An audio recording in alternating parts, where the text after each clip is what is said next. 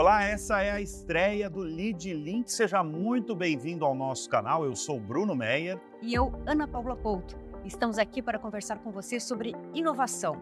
Este tema é incrível, que é cada vez mais fundamental para as empresas, para os negócios e para a vida. E vamos ajudar a fazer o link entre inovação, mercado e você. E no programa de hoje a gente vai falar sobre tecnologia e inteligência artificial. E para falar disso, a gente trouxe quem vive isso na prática.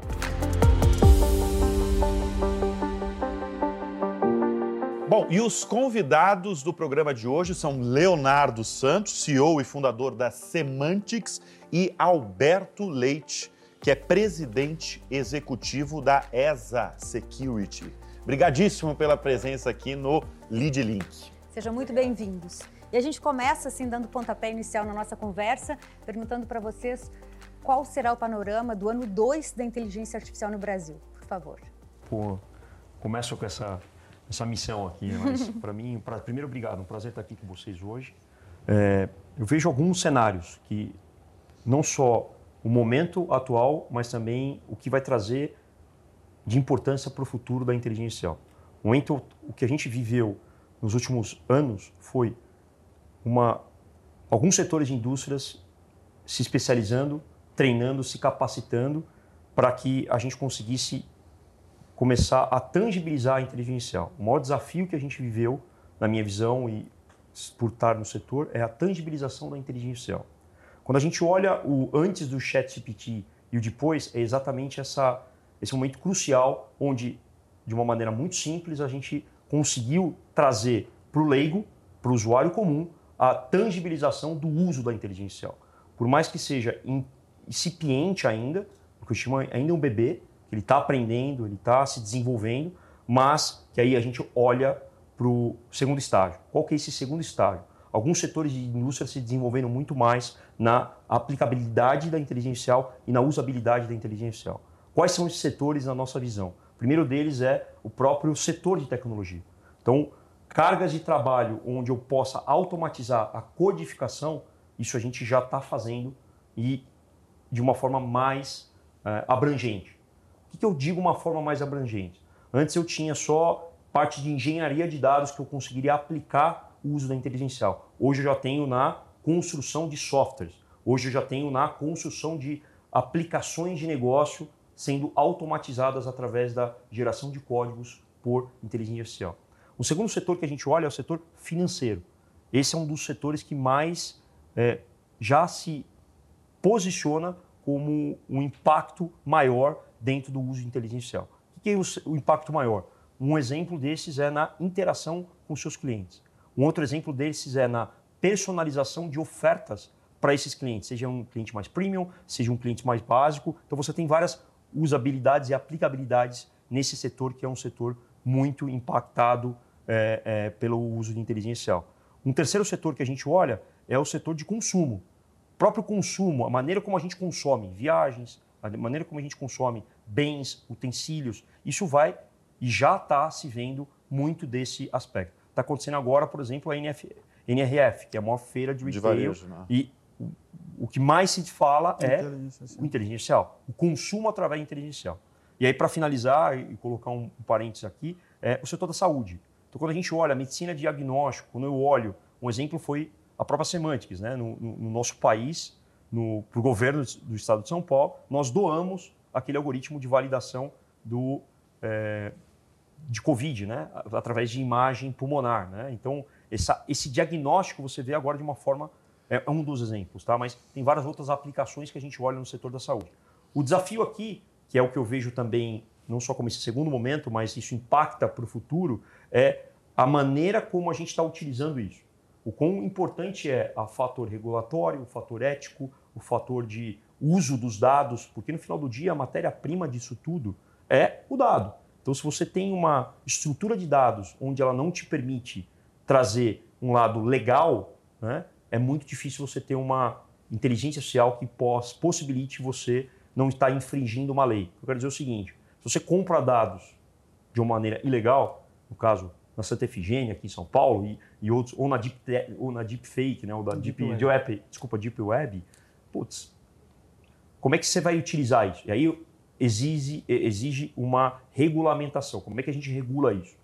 Uma coisa que está acontecendo no nosso país, que é, pode ser uma coisa muito incipiente, mas que vai trazer essa, esse conforto futuro, é o que a gente está colocando de registrar dados. Então você está vendo agora o Banco Central colocando as registradoras como obrigatoriedade. Né? Então, se você vai fazer um desconto de uma duplicata, você tem que registrar isso. Né? Talvez é um início de algo como, por exemplo, a materialização da monetização de dados e o registro desses dados pode vir a ser um dos caminhos. Não estou dizendo que é esse, pessoal. Esse é um desafio que não é um... nós aqui, mas o mundo está se questionando. O mercado europeu já regulamentou, agora precisa executar, ver como isso vai ser adaptado através da, das, das aplicações, dos negócios, dos setores. O mercado americano já se discutindo e o mercado brasileiro iniciando essa discussão.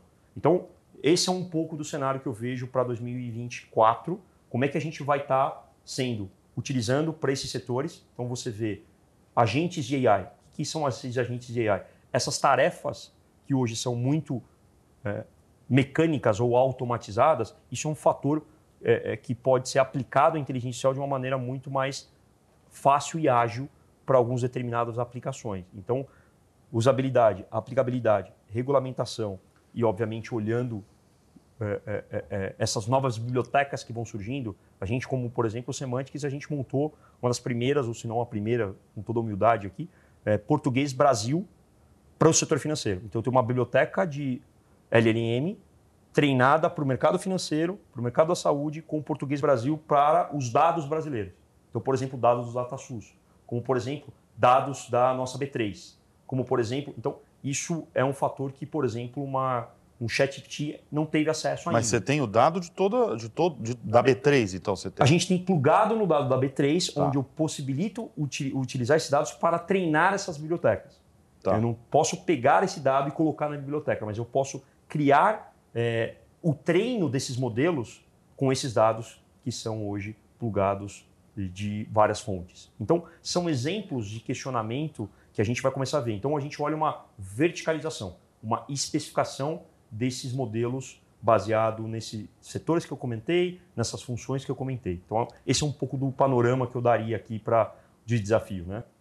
Deixa eu chamar o Alberto para a conversa, porque o Alberto tem uma empresa aí, um grupo aí que é especialista em cibersegurança. Dá para afirmar que hoje das maiores instituições do planeta, as maiores autoridades, presidente dos Estados Unidos, a primeira-dama brasileira, ninguém está seguro?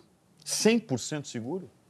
Bom, isso é uma, é uma pergunta boa, provocativa. Esse talvez é a natureza da vida, como o fato de você viver te causa alguma intranquilidade, o fato de você usar a vida digital causará algum tipo de intranquilidade. A diferença, basicamente, é a forma como você comporta diante da intranquilidade. É, sendo prático, se você tem um modelo educacional orientado à cibersegurança, por exemplo, de conhecer qual é o perigo, conhecer causa e efeito das coisas, de eu, um simples abertura de um e-mail, é, um, um, clique no link, a exposição de dados é, a, sobre qualquer pretexto, é, você ter essa educação, somado com softwares é, que podem te auxiliar nisso, e uma matriz regulatória que ajude é, nesse processo de manipulação de dados ou não, você pode estar menos exposto ou mais exposto. 100% garantido, é, uma, é, é, é, a vida digital é muito similar à vida nossa física, real. É, o fato de você estar vivo, você está exposto a risco. O fato de você usar como na, você. O, o que é a internet? É uma grande interface de você com todos, né? Então você, vou dar um exemplo de um portal qualquer, né? Você conecta num portal, você está conectando num servidor que você não está vendo onde é o servidor Sim. e os cuidados que houveram de cibersegurança sobre aquele servidor. Você confia. É como confiar na Bíblia, na palavra de Deus. Você confia, porque, enfim, você conhece o reputacional da marca, você conhece o reputacional da empresa que está por trás, ou o efeito rede que milhões de pessoas usam, não dá problema nenhum, eu também vou nessa. É, mas isso quer dizer que você está seguro? Não necessariamente. Porque parte. Eu vou dar um exemplo para ilustrar melhor. Se eu sou policial e digo, olha, Bruno, não entre nessa rua porque ela é perigosa. Mas você, por livre-arbítrio, vai lá e entra. E aí você é assaltado. O teu comportamento humano é teu, é Sim. o livre-arbítrio, é o fato de poder decidir as coisas. Então, respondendo a tua pergunta de forma objetiva, não há uma, uma terra onde a lei é 100% segura, mas há coisas que você pode fazer para diminuir bastante. Não, mas você falou, por exemplo, olha, é, você recebeu um link num e-mail, né? E aquele e-mail está com vírus, ou é um hacker que vai entrar no teu computador, no teu celular e vai revirar a tua vida. Mas acontece que, por exemplo, aliás, os hackers estão muito avançados, né? Às vezes você não clica em link nenhum, não recebe Existe ligação essa nenhuma. Coisa do, do e você zero. tem, por exemplo, um aplica aplicativo de um banco, que acontece isso, já aconteceu várias vezes no Brasil, de você lá ter uma aplicação e de repente assumir o dinheiro. Isso que mais tem acontecido, aliás. E aí? Porque você não clicou em nada. Essas aplicações silenciosas que você não precisa de intervenção. É a aplicação humana, silenciosa que é, você chama elas, elas são hoje o que há de melhor dos hackers. Assim, hoje, se você perguntar para um atacante, uma pessoa que está disposta a te atacar, é, essas aplicações silenciosas são as, são as mais impactantes, porque não depende de, de condição tua de clique, Isso. de olhar na câmera, de gravar um áudio, não depende de ah. nenhuma intervenção humana. Ela funciona sozinha. Mas é, o atacante ele funciona tal qual o risco-retorno do investimento. Ele não vai fazer só para você, porque o, o, o, custo de fazer isso não vai compensar só para te atacar. Então ele faz isso em larguíssima escala. É por isso que afeta, às vezes, grandes corporações como bancos. Embora há que se dizer que os bancos brasileiros têm um nível de maturidade para a cibersegurança muito avançado, muito acima da média nacional. O Brasil. É média global. É, é média global. Desculpe. Na média global. O Brasil hoje, é, em vários rankings mundial de nível de maturidade, nós estamos mais ou menos é, como se tivesse a Inglaterra em 2017. Nós estamos seis anos atrás do que seria um país de primeira linha no combate à, à cibersegurança. Nós estamos mais ou menos isso aí. Se fosse fazer uma, uma conta assim meio Sim, uma analogia, para uma analogia é. aqui, nós estaríamos aí em 2018, esse nível de maturidade que eles já estão contra o nosso. Mas os bancos brasileiros não. Os bancos brasileiros, até o sistema bancário em si, não só em cibersegurança, é muito avançado e se protege muito bem. Isso quer dizer que não vai ter? Tem. Porque, por exemplo, é, você vê que agora os atacantes estão se especializando em colocar vírus em QR Code. Em Code. Code. Então, na então, verdade, ali você pode ser. Pode você estar tá indo para outro lugar. Que loucura. Você lembra, no, no passado já havia esse E negócio, o mesmo, né? o QR Code oficial ali, por exemplo. A princípio parece oficial, porque você não lê os dados, né? Então ah, você meio não confere. Veio é. de alguém que você acha que é confiável, você clica ali e vai, aperta o botão OK e paguei. Você não tem aquele tab de checar. Você lembra no passado, quando tinha as fraudes do Detran? O, o, as pessoas colocavam câmeras do, no meio da rua e simulavam uma multa? Tinha essas gangues no Brasil inteiro. Então simulava uma multa. Eu botava a câmera, mandava para tua casa, tinha teu endereço, sim. mandava. Você foi multado Detran de São Paulo. Ah, você sim, pagava sim. aquela multa. Só que, que o dinheiro, exatamente. Só o dinheiro ia na conta do. o código de barra. É. Você não checava onde estava, qual é a conta. Simplesmente você pedia lá, mandava para alguém pagar, ou aquele é. boleto bancário, seja lá onde fosse, pagava. O que dá medo é que parece que os hackers, os atacantes, como você fala, eles são mais rápidos, a tecnologia chega e eles já estão dois, três, cinco passos à frente.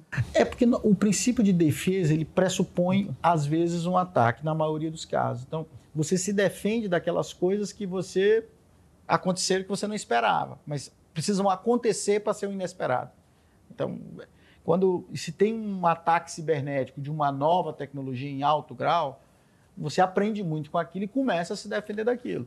E o atacante olha na perspectiva de vulnerabilidade. O cara vai te vai te roubar e é uma coisa um pouco mais planejada. Ele estuda seu lifestyle, que hora você entra, que hora você sai, que carro você usa, se tem segurança, se tem carro blindado. Porque tem os dados, você vai, né? Porque ele vai pesquisando é, os dados. Você vai lá né? pesquisar. E esses dados hoje estão digitais. Não precisa é. eu fazer uma campana de ficar ali de luneta te espiando. Eu faço isso de forma digital.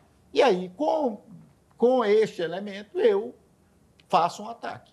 Bom, aí eu faço um ataque, você depois vítima, vai aprender um montão de coisas que a polícia vai te contar, o colega que já passou por isso vai te contar, você vai aprendendo um monte de coisa e você vai se educando a dizer, putz, realmente, eu usei ali um joguinho que eu não sabia de quem era, e aquele joguinho pediu acesso da minha câmera, da minha localização, pediu acesso dos meus contatos, pediu acesso blá, blá, blá, blá, blá e eu dei, e eu não sabia. E por ali vazou. Aí vazou um bando de dados seu por ali, como por exemplo teu rosto. Eu faço fotos em background, porque você liberou a câmera. E eu faço, e ali eu já passo no identificador facial.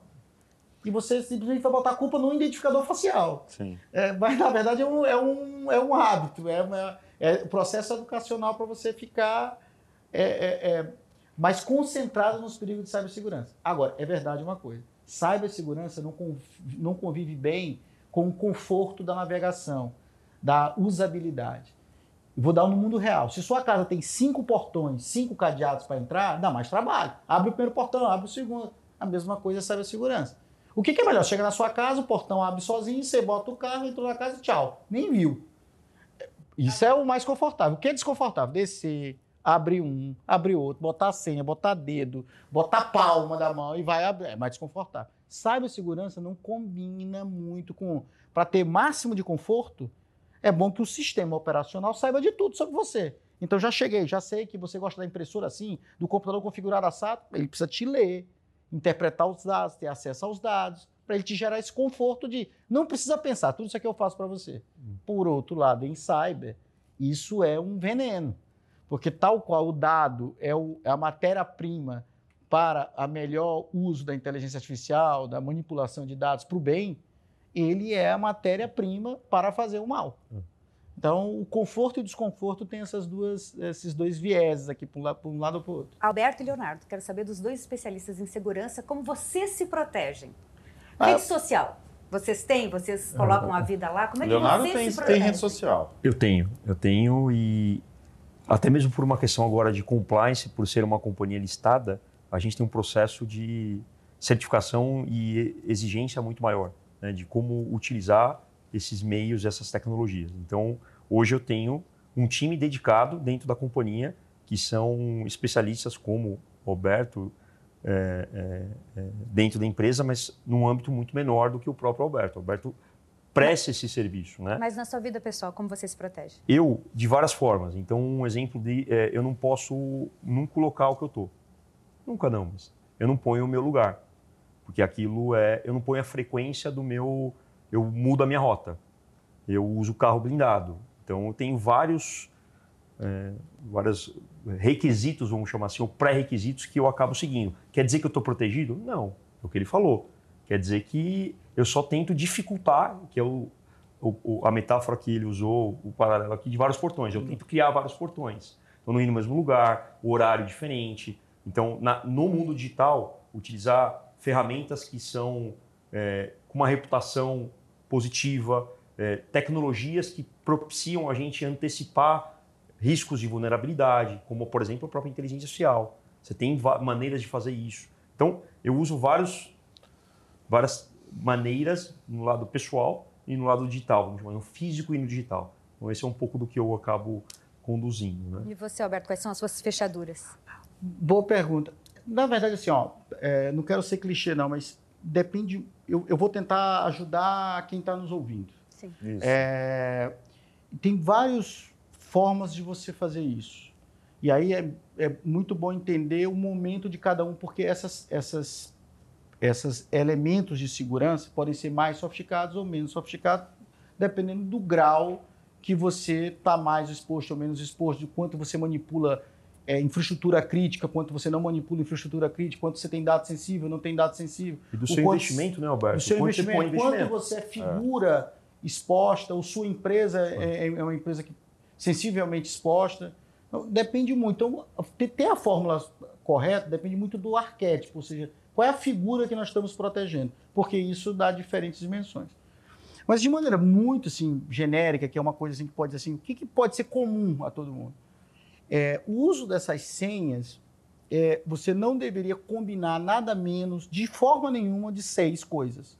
Entre números, caracteres... Data de nascimento... Isso eu vou nem falar, porque isso é meio pré-história. é, um, dois, três, quatro, cinco.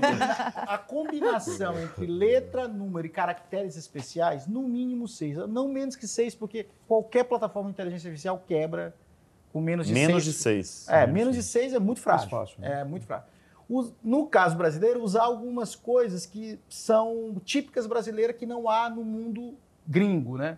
Então, por exemplo, C cedilha um atacante americano não sabe o que é C cedilha. Então, Olha, você que boa tem um dica. cedilha.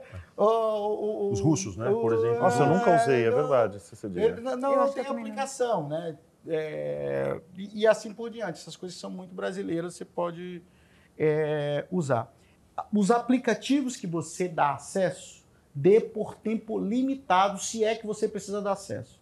Por exemplo, você tem uma foto- um arquivo de foto que diz, olha, eu preciso acessar a tua fototeca. Necessariamente ele não precisa. Para tirar uma foto, ele não precisa acessar a tua fototeca Sim. mas ele te pede. Então você pode dar enquanto você está fazendo uso do aplicativo. Quando você sair, ele para de, de te rastrear, dá acesso à tua localização. É, Isso é uma coisa muito crescente, né? Que tem o permitir ou não permitir. Não E tem permitir uma só vez ou durante uma permitir, noite. exatamente. Só quando do- usa o é, aplicativo. É, só quando é. usa ou de forma. Em geral, então, é melhor não permitir ou permitir só durante um período. Não, eu não permito nenhum.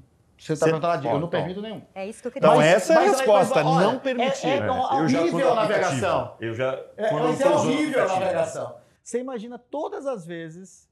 Te... Vou dar um exemplo clássico. WhatsApp, sem acesso à tua rede de contatos. Não aparece o nome de ninguém, fica bando de número. Horrível a navegação, porque ele não acessa tua, teus contatos. Aí fica um bando de número, você tem que decorar qual é o, O número número daquela cara. pessoa ou ficar entrando para saber que conversa é com aquela pessoa.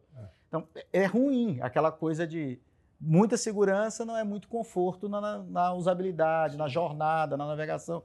Não é muito usual. Feito propositalmente, É, né? por, por exemplo, é, ficou muito comum, popularizou muito o cloud, é, esse cloud de pessoa física, que ele te faz as tuas lembranças, né? Você vai na tua fototeca e ele Ah, monta sim. um conjuntinho de fotos. Um que vídeo, dá as exatamente. suas Tem até recordações música. Extremamente um ano aflitivo. atrás, Aflitivo, ah, Um ano atrás, atrás, 2016. Mas eles, eles colocam até música às vezes. É um Música, vídeo música, mesmo. que é perfeito, que é, é. maravilhoso. É Para as tuas memórias, você, você se volta àquela data, né? É. Sem sair do lugar, você se transporta É. para o Mas passado. isso é perigoso?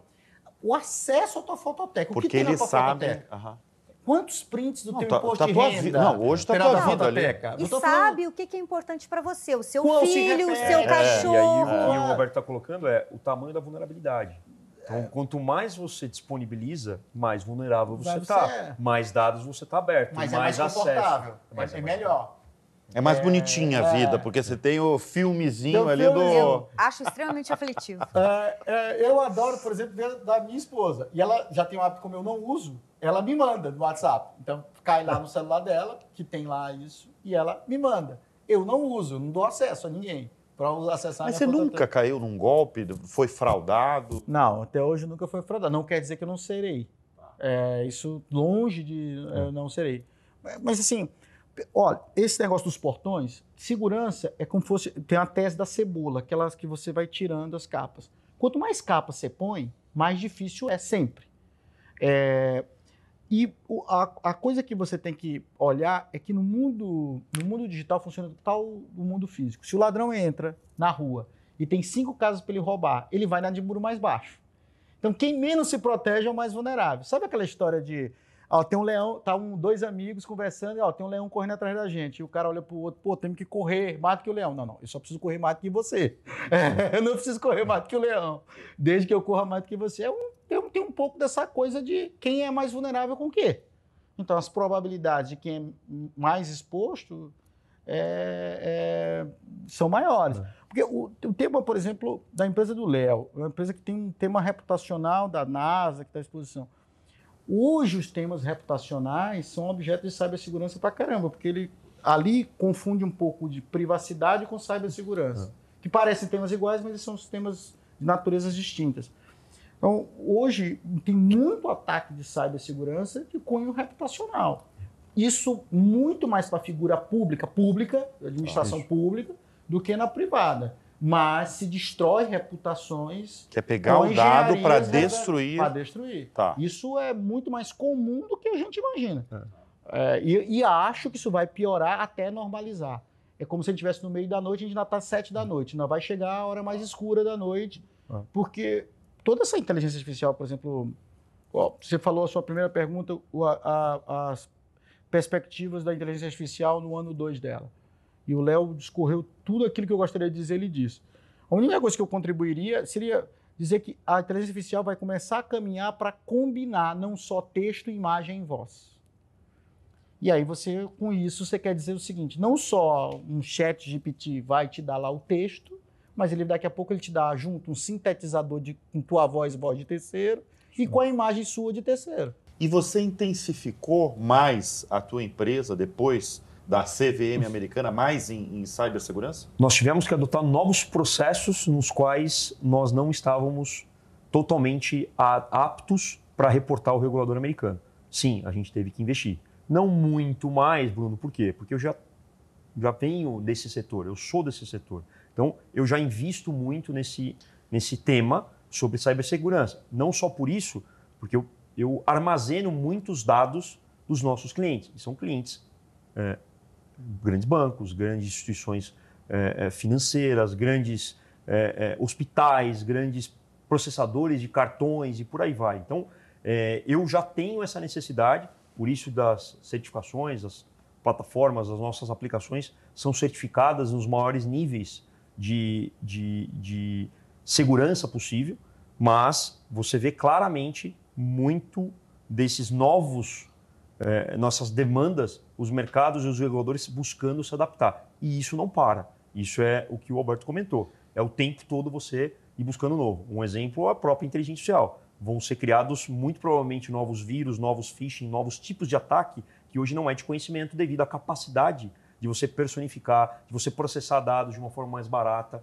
até mesmo algoritmos que vão permitir você é, é, correlacionar informações que hoje é muito difícil. Vou dar um exemplo, a gente, como, como acho que alguns de vocês sabem, a gente investe bastante é, no que é a próxima geração de processamento de dados e por aí vai. Então a gente tem faz mais ou menos dois anos, dois anos e pouquinho, desde que a gente foi para a MIT, computação quântica. Então a gente está investindo muito nisso, não no hardware, mas como utilizar o algoritmo para isso. Então, até escrevi uma tese sobre essa. Para mim, o grande trigger que vai acelerar a, a, a, a, computação quântica é a própria inteligência artificial, por causa da capacidade nova de processar, armazenar e por aí vai. Então, muita coisa nova está por vir e muita coisa a gente não sabe, e aí é o que o, é o gato e rato, né? É, a gente tem que ficar o tempo todo Sim, perdão. Alberto, devemos temer a inteligência artificial generativa ou não? Uh, é, a gente aqui nos bastidores estava conversando um pouco sobre isso e você colocou que existem, na tua visão, tem dois grupos, os entusiastas e os que têm... Os apocalípticos. Os apocalípticos.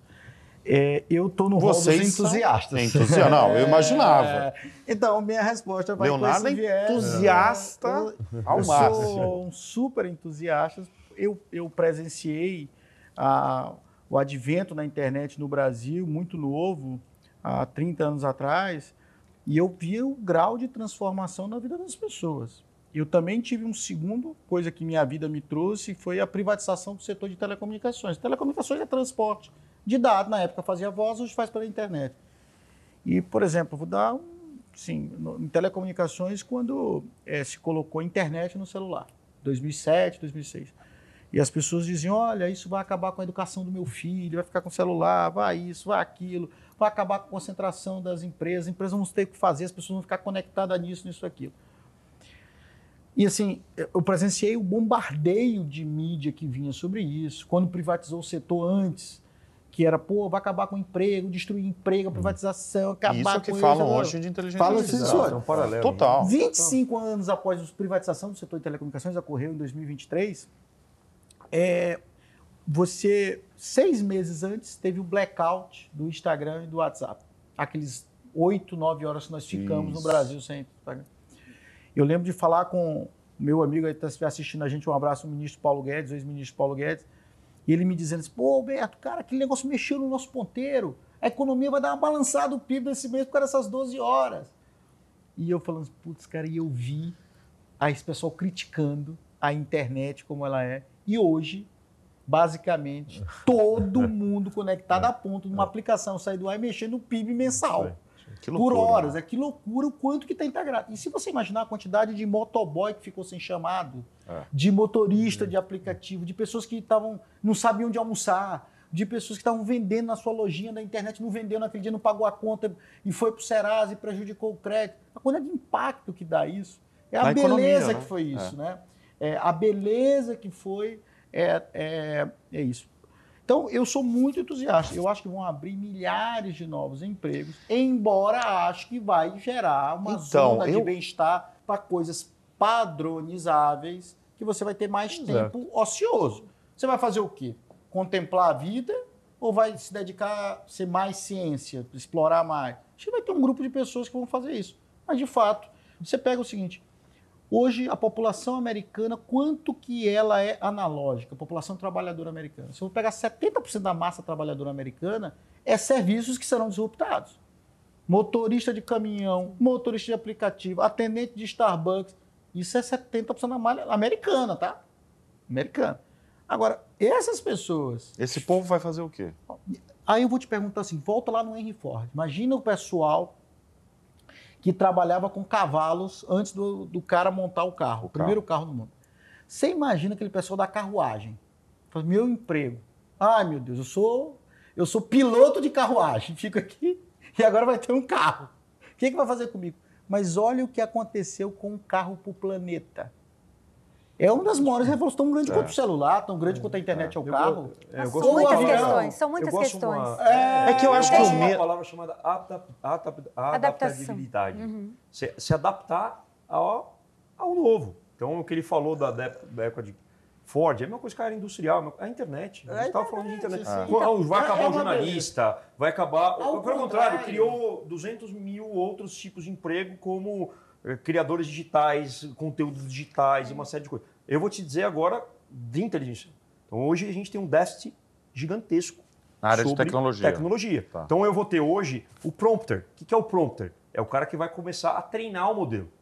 Então, assim, eu preciso de gente preparada para isso. Mão de obra não tem. qualificada, esse Mão é o de obra ponto. qualificada. Então, eu coloco a palavra adaptabilidade dentro desse quesito que... Da nós- gente se É adaptar. isso. Como é que a gente Ah, se adapta? ah, Eu também O sou parou de- nesse aspecto. Eu acho que não é o mais forte, é Eu o não que acho se que adaptar é- mais fácil. Exato, eu vejo que é um processo. E aí tem um fator educacional, populacional, é, é, governamental, existem vários fatores. Então, será que a, a nossa grade curricular que a gente tem hoje, ela está pronta? Aí são vários outros. Educação que a básica gente- deveria entrar nesse, Isso, nesse debate, nesse, nessa Agora, A discussão. educação básica é um pouco mais inteligente. As né? crianças começarem, a- os alunos é, da, da primeira infância começarem a serem ter contato ensinados a ali. ter É. contato Isso. com Eu acho que esses, como já são de uma geração nova, você vê uma. Meu filho, quando tinha dois anos, mexia no iPad como ninguém. Acho que o, o- o preconceito que a gente cria, por exemplo, vou dar um exemplo claro, né? A minha mãe, 75 anos, ela tinha dificuldade de mexer no aplicativo do banco. Quando veio a pandemia, o que, que aconteceu? Foi obrigado. Ela foi obrigada, Foi obrigada. a fazer isso. é. Hoje, ela não Nem Ela não vai mais em agência. ela É. reque- teve um, um fator de necessário de sobrevivência para aquilo acontecer. Aí um exemplo de como que a gente pode não chegar a um fator de sobrevivência para a gente adaptar essa população que precisa se moldar para esse novo mundo. Né? A gente tem um tempo maior para ser feito isso. Isso é o lado bom de você pegar uma janela de oportunidade. Por isso que eu vejo o Brasil um potencial muito grande em absorver e ser um dos caras percussores dessa nova janela chamada de inteligência artificial. Eu não estou dizendo que a gente precisa criar silício, não. Esse, esse jogo está ganho. Não é nisso. Mas a gente pode ter a oportunidade de criar aplicações verticais de inteligência artificial que possibilitem a gente sair na frente e adaptar mais rápido a nossa população, adaptar melhor a educação do nosso país, a grade curricular, as leis e uma série de coisas estão por detrás para que isso faça eh, se materialize para o nosso, pro nosso país. Isso não é tão distante não, tá? Pegando o gancho aqui, por exemplo, você tem no Ceará, e mais especificamente na cidade de Sobral, um exemplo de modelo educacional. Além de começar muito cedo, quanto mais cedo para o processo de absorção melhor, introduziu disciplinas eh, de informática, tanto da parte de hardware quanto de software, disciplinas como empreendedorismo, matemática financeira, contabilidade, porque esse negócio extra- Robótica, é extrapola. É, o governador do Piauí, o Rafael Fonteles, é, me confidenciou que vai fazer para toda a rede de ensino é, pública do Piauí um curso de inteligência artificial em parceria com o Google. Então, é, é, assim, não, não estamos assim tão distantes. Se você tiver um pouco de vontade política, dá para fazer. Até porque, porque o governador Rafael me disse lá do Piauí, me disse foi que, inclusive, tem uma colaboração grande do Google para tornar isso muito barato, para ser acessível ao governo poder comprar e integra, entregar de entregue para a, os estudantes, uma grade curricular de todo o ensino é, médio do estudante do, do, dos estudantes de Piauí. E vou te dizer mais, a inteligência artificial tornou o processo de aprendizado muito mais fácil e mais simples. Então, você tem lá, por exemplo, na MIT, tem um, um professor que dá aula de economia de plataforma, que é um cara super conhecido, assim, ele que praticamente decifrou o que era a Microsoft, o que é essa economia de plataformas, né? que é o, a base do Instagram, do, da Microsoft e tudo mais. E esse cara estava dizendo assim, que, olha, tinha um módulo aqui que eu ensinava, ele, é, ele é o, o coordenador do curso. Meus professores ensinavam em seis meses. Nós estamos trazendo isso para dois dias, o que era seis meses, e estamos treinando as pessoas para fazer as perguntas corretas. Porque o princípio da inteligência artificial é fazer perguntas, perguntas... corretas, que é o prompter, se for um operador, né? Que é nada mais do que a nossa vida. Se a gente faz as perguntas corretas, Sim. escuta e faz as perguntas corretas, a gente sai do outro lado. É... Então ele está botando, então ele adaptou, ele usou a inteligência artificial para melhorar o ensino e dizer coisas óbvias, você não precisa mais aprender, está aqui. Mas como manipular isso e tirar o melhor disso? Ah, isso aí eu vou te ajudar. Ser senso crítico, habilidade de se comunicar, enfim. Isso eu vou tentar é, te ensinar. Então, eu acho que essas coisas, é, a gente está diante de uma coisa muito nova, é muito cedo para tudo. É, qualquer, por mais que nós sejamos entusiastas, aqui eu e o Léo, mas tudo aqui nós estamos num campo é de expectativas, né? Nós não temos isso muito concretamente dos impactos. A gente sabe que é muito grande e pode ser mais maior do que a gente imagina, né? Mas eh, os benefícios também disso, é, nós estamos no campo dos entusiastas, é mas não estão totalmente não. mapeados ainda. Eu acho que serão enormes. Você vê o seguinte, a Força Aérea Americana, o, o caça americano, os pilotos de caça americano estavam com medo de perder o emprego por causa dos drones de guerra. E aí fizeram um cálculo, a Marinha Americana fez um cálculo de quantas pessoas são necessárias para botar um caça para o ar e o cara atacar. X pessoas com os drones. X mais 80 pessoas.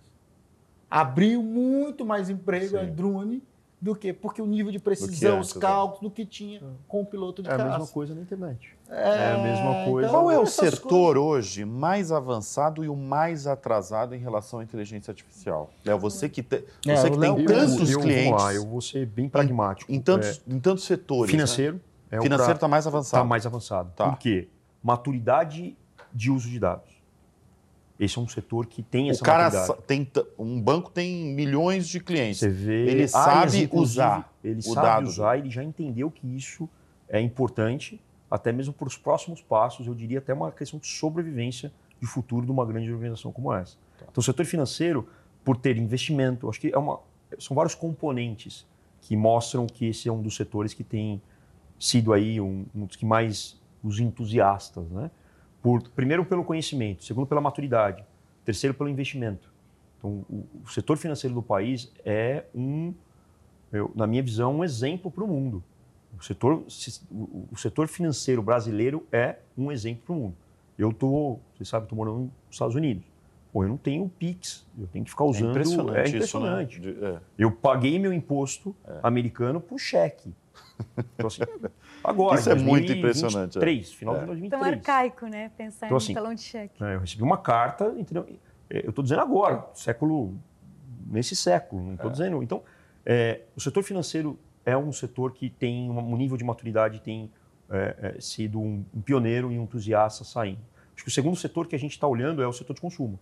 Por quê? Principalmente mercados digitais, né? e-commerce, essas plataformas que de uma certa forma já utilizavam, mas não utilizavam a palavra AI, mas já faziam machine learning. Né? Então, por exemplo, você processar carrinho perdido, né? eu entender comportamento de carrinho perdido.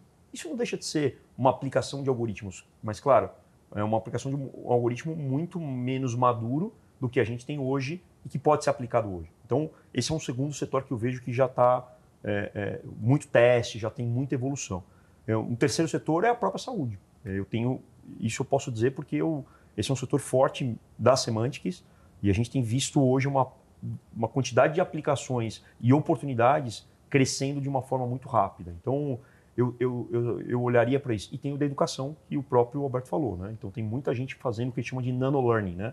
Como é que você vai fazer pílulas de conhecimento baseado naquilo que é a dificuldade do Bruno? A dificuldade do Alberto. Né? Como é que eu entendo esse comportamento e faço um direcionamento de conteúdo mais direcionado? E aí, inteligência artificial é algo que pode, de fato, estar tá revolucionando, como o exemplo que o, que o Alberto colocou e vários outros exemplos que a gente tem. Então, eu olharia esses três setores.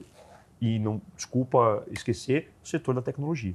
Então, para uhum. mim, a própria tecnologia em si. Então, o que vai ser criado de startups, o que está sendo criado de novos produtos, para mim, esse é o mais impressionante. Né? Então, esse eu colocaria essa, essa ordem. Primeiro, software, tecnologia. Segundo, financeiro, consumo e, e saúde. Bom, se a gente ficar. É o seguinte, é exatamente o que eu estava pensando. Na verdade, tem que abrir mais um programa. Não, hum. eu estou contando uns cinco, pelo menos. É pelo menos mais umas cinco horas conversando com, os, com esses dois. Não, mas é verdade. Senão a gente. Porque o, o tema é tão atual Sim. e vai continuar sendo com atual. E tão impactante. Com tantas então mexe tanto com a nossa vida que é, é. a nossa vida. É, né? Tudo isso que a gente conversou nessa edição é a nossa vida. O que a gente está falando de conta bancária, a gente está falando de saúde, a gente está falando. Consumo, é. De consumo. É mundano, é, é uma coisa impressionante. É, Mas a gente tem que finalizar, né? Temos. Porque já estão pedindo lá para finalizar. Olha, Estamos sofrendo, mas temos que finalizar. Exatamente. Olha só, é, queremos agradecer, evidentemente, a presença de vocês. Que papo extraordinário. Gratidão, viu? obrigado pela oportunidade. A gente recebeu aqui os nossos convidados, Leonardo Santos, CEO e fundador da Semantics uma empresa listada, né, em Nasdaq. Sim. Você falou a primeira algumas deep vezes. Tech, né? A primeira deep tech é. brasileira da listada. Da América Latina. Da América Latina. Da América Latina. Listada em Nasdaq. E Alberto Leite, presidente executivo da ESA Security. Isso. Obrigado, Obrigado. mais uma vez pela presença. Obrigado, Alberto, todos pela oportunidade. Obrigado, Léo. Queria fazer, realmente queria, é. realmente queria fazer mais um programa. Mais, talvez, uns, né? mais uns, uns, três programas, uns pelo três, menos. Exatamente. Infelizmente, nós ficamos por aqui. A gente agradece muito a Casa Lide por nos receber e também. E a gente agradece também a Inove Banco, que nos apoia aqui no Lead Link. E fica o convite né, para os próximos programas, né, Ana Paula? Obrigado sempre pela presença de vocês. Até mais. Até.